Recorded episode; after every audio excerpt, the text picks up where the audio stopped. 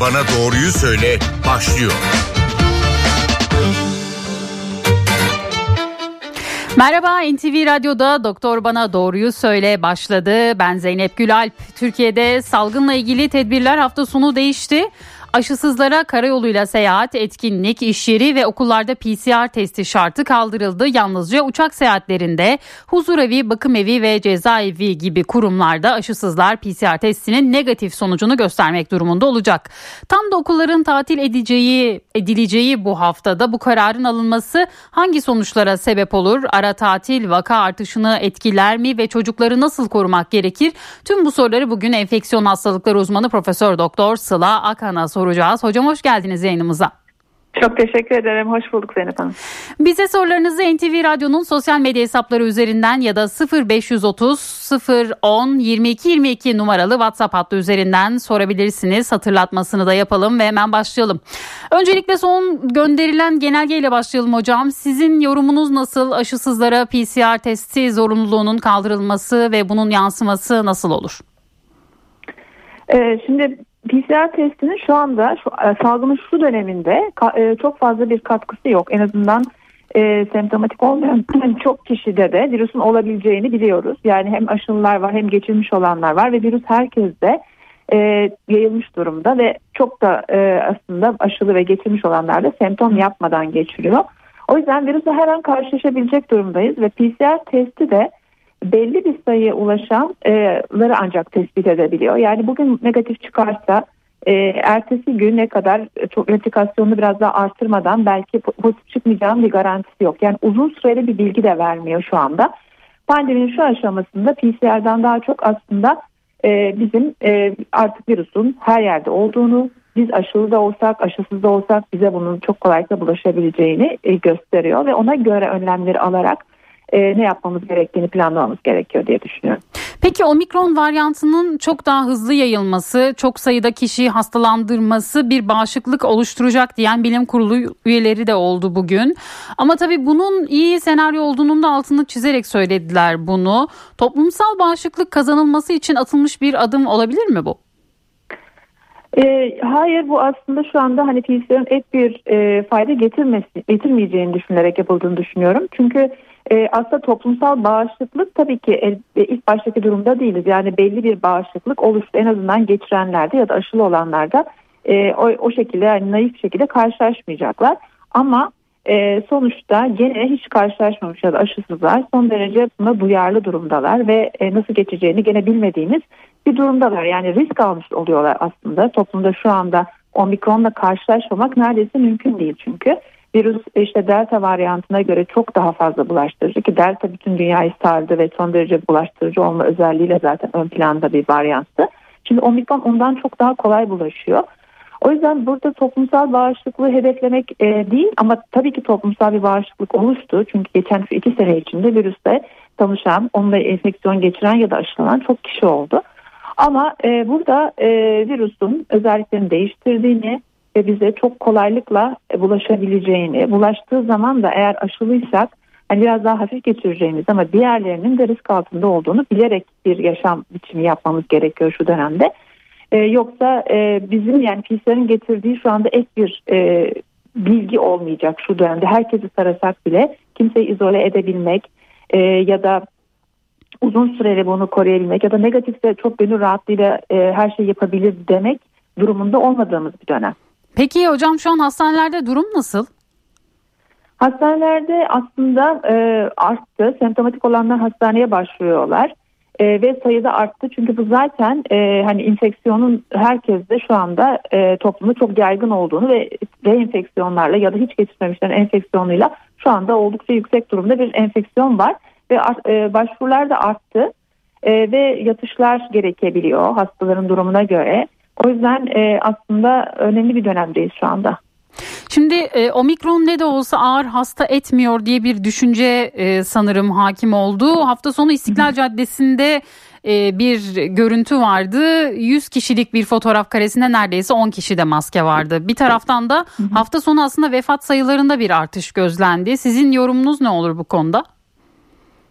Şimdi bu PCR testin istenmemesi hani pozitif ya da her şeyin çok hafiflediği gibi bir intibaya neden oldu diye düşünüyorum ki bu çok yanlış bir intiba. Burada PCR testinin e, ek bir faydası yok. Virüs her yerde var anlamında bir şey bu. Yoksa bulaştırıcılık çok yüksek. Her an hepimiz geçirebiliriz, karşılaşabiliriz e, ve bu aşamada e, aslında tam olarak da hem aşı hem maske mesafenin en doruk noktasında olması gereken dönem. Yoksa bu bir e, aslında isterseniz daha iyi, iyi geçecek anlamına gelmiyor. Daha iyi ya da daha yumuşak bir klinikte olan kişiler e, hastanede de zaten bunu çok net bir şekilde görüyoruz. E, onlar e, aşılı olanlar ya da e, geçirmiş olanlar ama e, hiç geçirmemiş olanlar e, ya da ek hastalığı olanlar e, onlarda bize çok daha farklı bir seyir gösteriyor ve hastane yatma indikasyonu doğuruyor. Yani böyle bir e, anlam aslında hiç çıkmamalı. Hiç çıkmaması gereken bir dönem özellikle. Burada e, PCR testi bizim için sanırım çok önemli bir test. Ama şu anda e, semptomu olan işte geçirmemiş olanların e, tanısı vesaire açısından kullanmak gereken bir dönemdeyiz. Peki şimdi bu hafta bir de yarı yıl tatili geliyor. Yine dolaşım hali olacak. Üstelik bu kez çocuklar okullar gibi korunaklı yerlerde değil, aşısızlarla birlikte AVM'lerde, sinemalarda, tiyatrolarda olacaklar. Kimileri seyahate çıkacak. Aşı kararı da henüz alınmadı çocuklarla ilgili. Biz bu durumda çocukları nasıl korumalıyız? Ee, şimdi şu, e, zaten aşı olmuş maske mesafeye dikkat eden kişiler için çok büyük bir risk yok. Yani bunu bir e, endemik hale geliyor zaten virüs bir yandan da e, ortamda bulunan ve e, aslında geçirilen bir aşamaya geliyor. Kontrol edemememiz aslında toplumdaki aşısızların, geçirmemiş olanların fazla olması ve onlarda kontrolsüz bir şekilde çoğalınca değişime de gitmesi. Şimdi bizim şu dönemde yapabileceğimiz e, en iyi şey bu e, hem çocuklar açısından yani aşıları eksikse aşılarını tamamlamak şu dönemde. Özellikle 12 yaş üstünde de aşıların çok az olduğunu biliyoruz e, bir şekilde maske mesafeye dikkat etmeleri gerekiyor. Burada riske giren aslında e, belki de hani çok e, ağır geçirebilecek olan popülasyon aslında aşısız olanlar. O yüzden onları da bu riski göze almış ol, olmuş olduklarını düşün, düşünmek gerekiyor. Yani bu ortamda e, aslında herkesin maksimum dikkat etmesi ve aşıların tamamlaması gereken bir dönem. Yoksa bir rahatlama e, ya da e, bu virüs artık çok daha basit hale geldi gibi bir aşamada e, hiç değiliz. Peki hocam şu an e, size başvuran çocuk hasta sayısı ne durumda? En çok etkilenen yaş grubu kaç ve en çok hangi şikayetlerle geliniyor size? E, şimdi çocukları çok fazla e, erişkin infeksiyonları takip ediyoruz genellikle ama hastaneye başvuruda da hani çocuklar şu ana kadar hep ılıman geçirdiler. Ama tabii ki onlarda da belli bir potansiyelde eğer kronik bir enfeksiyon, kronik bir hastalığı varsa ağır geçirme riskleri var. E, şu anda gelenler aslında e, daha çok e, gençler, aşı olmamış e, gençler, aşısı tam olmayanlar. Yani genç e, dediğim popülasyon aslında işte 20 yaştan 40 yaşına kadar olan e, grupta e, aslında sağlıklıyım ve hafif geçireceğim intibariyle aşı da olmamış olan büyük bir grubu da onlar barındırıyor. E, o, o grup geliyor. Bir de e, belli bir hastalığı olan, bir manitesi olan, e, kronik hastalığı olan, aslında aşısında mesela iki doz olmuş ama hatırlatmasını olmamış olan, e, yaşı ileri olan kişiler de çok geliyor. Onları yatırmak da gerekiyor. Çünkü ek problemleriyle birlikte bu tekrar enfeksiyonlar e, nasıl seyredeceğini bilemiyoruz. Ama her halükarda aşısını olmuş olan ve e, tekrar enfekte olmuş olan kişilerde gene de hafif geçiyor. En ağır geçen popülasyon e, aşısız olanlar ne yazık ki. Şimdi Profesör Doktor Mehmet Ceyhan bir ay içinde 3 defa omikrona yakalananlar olduğuna yönelik bir açıklama yapmıştı. Geçen günlerde yine Covid geçirenlerin tekrar Covid olduğuna yönelik haberler alıyoruz çevremizden. Bu nasıl oluyor? O zaman omikron geçirenlerde bir antikor yükselmesi olmuyor mu hocam? E, omikron e, aslında delta'ya göre ya da başlangıçtaki duruma göre en değişmiş hali virüsün. Burada e, aslında yaptığı değişikliklerin hepsi bu alfa, beta, gamma, delta dediğimiz o dört varyanttan da önemli mutasyonları içeriyor ama onun dışında ek bir takım mutasyonlar da içeriyor. Yani yapısını biraz daha farklılaştırmış durumda. Bizdeki antikorlar yani aşılıysak ya da geçirdiysek kısmen yakalıyor ama belli bir e, azalma var yakalamasında. O yüzden de hani baş etmesi gene kişisel bir takım e, özelliklerle e, bir cevap buluyor. Yani eğer e, işte eksi hastalığı yoksa aşıları tam hatırlatma dozuysa onlar hani hafif geçiyor. Ama tekrar enfekte olma riskini kaldırmıyor. Çünkü virüs ortamda çok yüksek olunca sizin aldığınız virüs yükünün de çok önemi var. Yani aldığınız o virüs yüküyle vücudun e, baş edemeyeceği kadar bir yük de olabilir. Ya da baş ederken zorlanabileceği bir yük de olabilir. O yüzden tekrar tekrar enfeksiyonlara çok uygun. Ve bu e, tekrar tekrar enfeksiyonlarda da kişinin e, bu e, vücuttaki yaptığı hasar, e, onun tekrar e, nasıl buna baş edeceği gibi sorunlar tekrar ortaya çıkmış oluyor. Yani reenfeksiyonlar mümkün. Ama bu da virüsün değişmesiyle e, gerçekleşen bir şey. Ve en büyük değişikliği bu omikronda yaptı. Ama şu anda biz bunu kontrol edemediğimiz için hem dünya genelinde de tekrar da değişebilir. Yani bu şekilde e, aslında bir şeyi kovalamaya çalışıyoruz. E, ama sonuçta e, aşının faydası tabii ki e, inanılmaz yani. Tabii e, şimdi ben ne de olsa hastalığı geçirdim deyip e, önlemlerini gevşetenler oluyordu. O zaman bunların daha da dikkat etmesi gerekiyor bu durumda değil mi? Evet yani e, aslında şu anda herkes için e, bu virüste karşılaşma riski var. Yani bu bizim e, çünkü şu anda bir şekilde toplarda yaşıyoruz, işte otobüse biniyoruz, hep insanlarla birlikte olduğumuz bir dönem ve kış aylarındayız. Biz karşımızdaki kişide virüsün ne kadar olduğunu bilemeyiz. Hele aşılı kişilerde virüs olabilir ve aslında kendine semptom da olmayabilir. O yüzden biz bu virüsü her dakika alabilecek durumdayız. Bunu e, bir şekilde biz e, hani aşılı, aşıların hatırlatma dozlarının bu arada çok önemli olduğunu da söylememiz gerekiyor. Çünkü hatırlatma dozlarıyla biz onu mücadeleyi kuvvetlendirmek için antikora hızlandıracak, artıracak bir e, aslında stimulus, bir uyarı yapmış oluyoruz. Bütün bunlarla birlikte maske ve mesafenin de gene azami dikkat edilmesi gereken bir dönem. Yani hiç kimse için çok rahat bir dönem değil. Çünkü enfeksiyon e, her yerde ve kontrol edilebilir durumda değil. Burada bizim maksimum yapacağımız şeyler aşılar, hatırlatma ve maske mesafe hepsini birden uygulamamız e, gerekiyor şu anda. Şimdi geçen hafta omikronun kuluçka süresinin diğer varyantlardan daha kısa olduğuna yönelik açıklamalar gelmişti. 2 ila 3 gün kuluçka süresi olduğu belirtilmişti. Ee, geçen hafta yine alınan bir karar izolasyon süresinin kısaltılması. Peki diyelim ki biz Covid'e yakalandık. 7 günün sonunda da izolasyon sürecini dolduğu için test yaptırmadan sosyal hayata karıştık ve işe geldik. Bulaştırma riskimiz devam ediyor mu yoksa omikronun bulaşıcılık süresi 7. günden sonra sona mı eriyor? Şimdi şöyle virüs e, biraz daha kuluçka süresi kısaldı çünkü e, hücrelerde insandaki konağa olan adaptasyonunu arttırdı. Daha kolay tutunabiliyor, daha kolay çoğalabiliyor ve daha kolay eşik değerini geçerek enfeksiyon yapacak duruma geliyor. O yüzden e, bunun işte 5 gün değil de 2-3 günde bu duruma gelebilecek hale geldi. Bununla birlikte kişiler de buna karşı çok hazırlıksız değil. Antikorları var, aşı, e, aşılı olmuşlar ya da işte geçirmişler ve onunla mücadele edebiliyorlar. O yüzden de bu artık o bulaştırıcılığı da mücadelesi de daha kısa sürüyor ve 7. günden sonra bulaştırma süresi de çok düşüyor. Ama negatifleşmemiş, uzamış olan kişiler de olabilir ama bunlar genel topluma baktığımızda düşüktür. Çünkü e, o mücadelede e, baskılamayı e, artık vücut e, başarabiliyor. İşte ek bir hastalıkta ya da virüs çok fazla alındıysa gibi durumlarda 7 günden sonra da e, virüs pozitifliği görülebilir ama orada bir ek hastalık vardır. O kişilerin daha da dikkat etmesi e, gerekir. Hocam şimdi bir son dakika bilgisini paylaşalım. 1-7 Ocak e, tarihleri arasında her 100 bin kişide COVID-19 vaka sayılarının rakamları açıklandı. İstanbul'da her 100 bin kişide 1222,3, Ankara'da 386,1 İzmir'de ise 574,8 oldu. Bu İstanbul'daki e, rakamın e, durumunu nasıl değerlendirirsiniz? 100 binde 1222.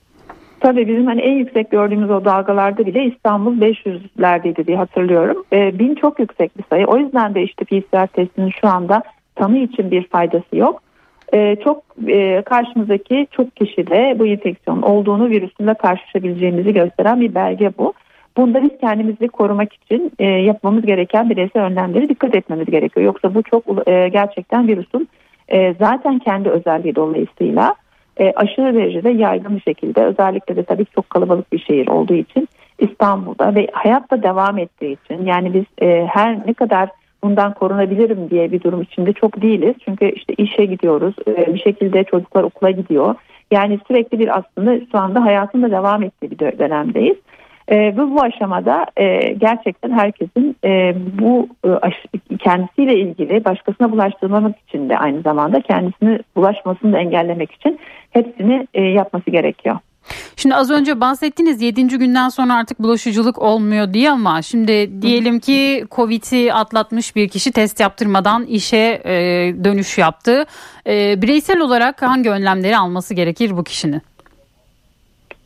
Tabii geçirmiş olan e, kişiler de e, aynı zamanda yani geçirmemiş kişiler de bizim maskeden hiçbir şekilde e, vazgeçmememiz gerekiyor ve e, kapalı ortamlarda havalandırmaya dikkat etmemiz gerekiyor. Yani bu önlemler aşı kadar önemli ve çok gerekli hayatımızda.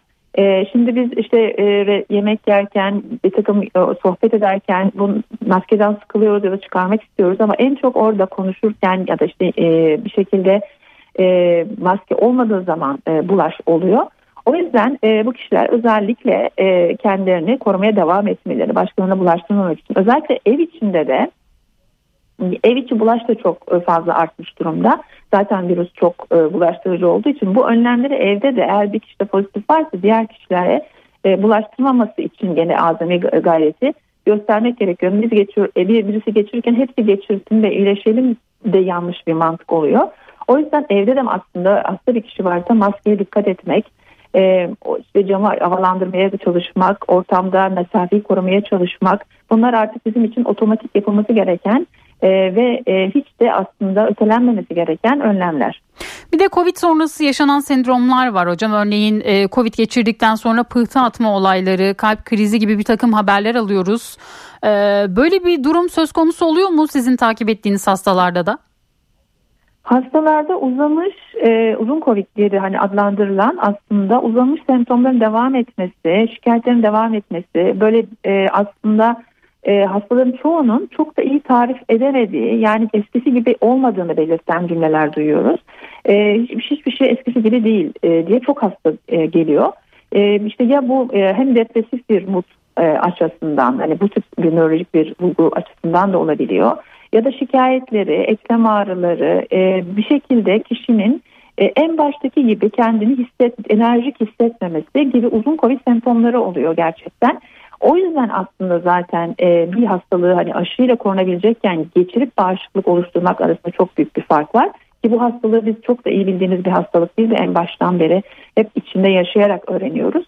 E, bunda da bir takım işte virüsün kendi özellikleri dolayısıyla kendi proteinleri, aksesuar proteinlerin getirdiği, vücutta etkileştiği bir takım değişiklikler oluyor ve uzun sürüyor.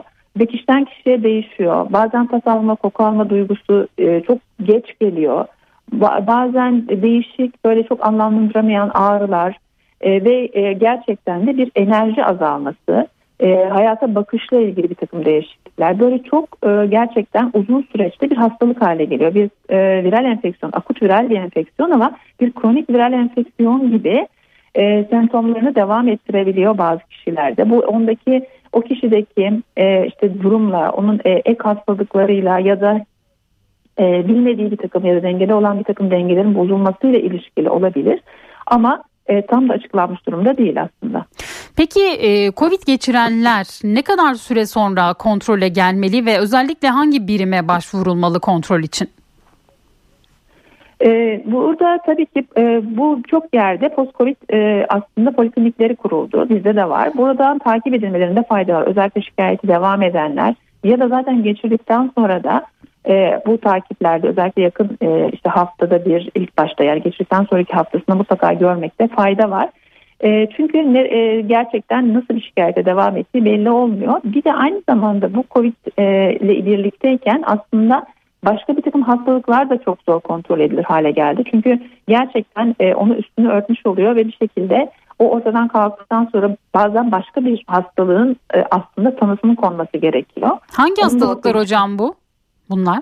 Yok mesela aslında e, genel olarak işte bir romatolojik bir hastalık olabilir, kendi e, işte kendi kronik viral enfeksiyonları olabilir, hepatitler olabilir, işte HIV enfeksiyonu olabilir. Bunlarla ilgili dengeyi de ya da bir malinite mesela belki başlangıcında onun e, tanısını da geciktirebiliyor. Çünkü ortaya bambaşka bir tablo çıkıyor. Yani tabloyu da şaşırttığı için o yüzden tetkik edilmeleri ve aslında sadece post-covid bu devam ediyor değil de altında yatan başka bir şey var mı?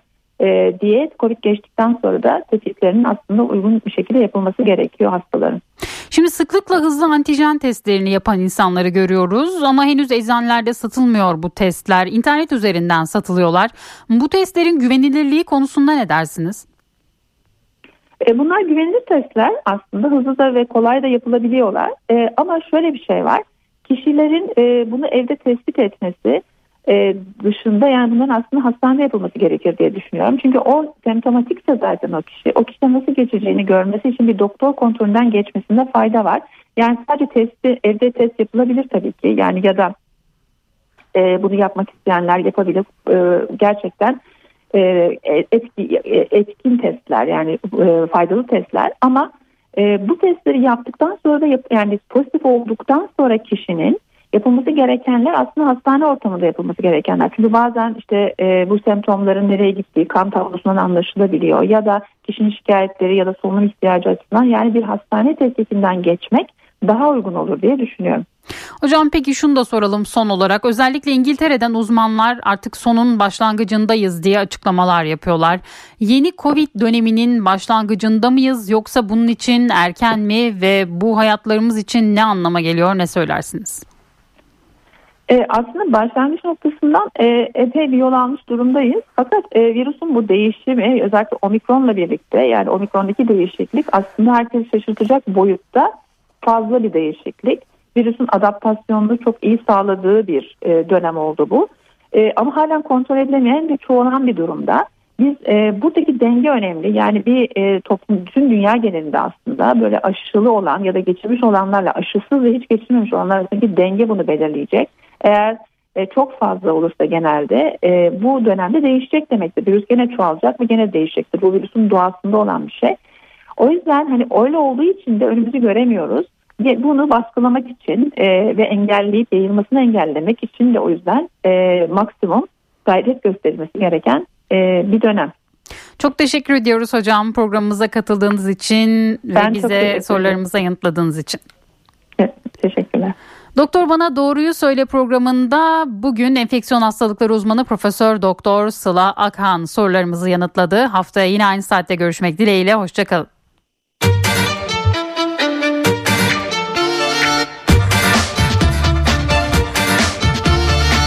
Doktor Bana Doğruyu Söyle.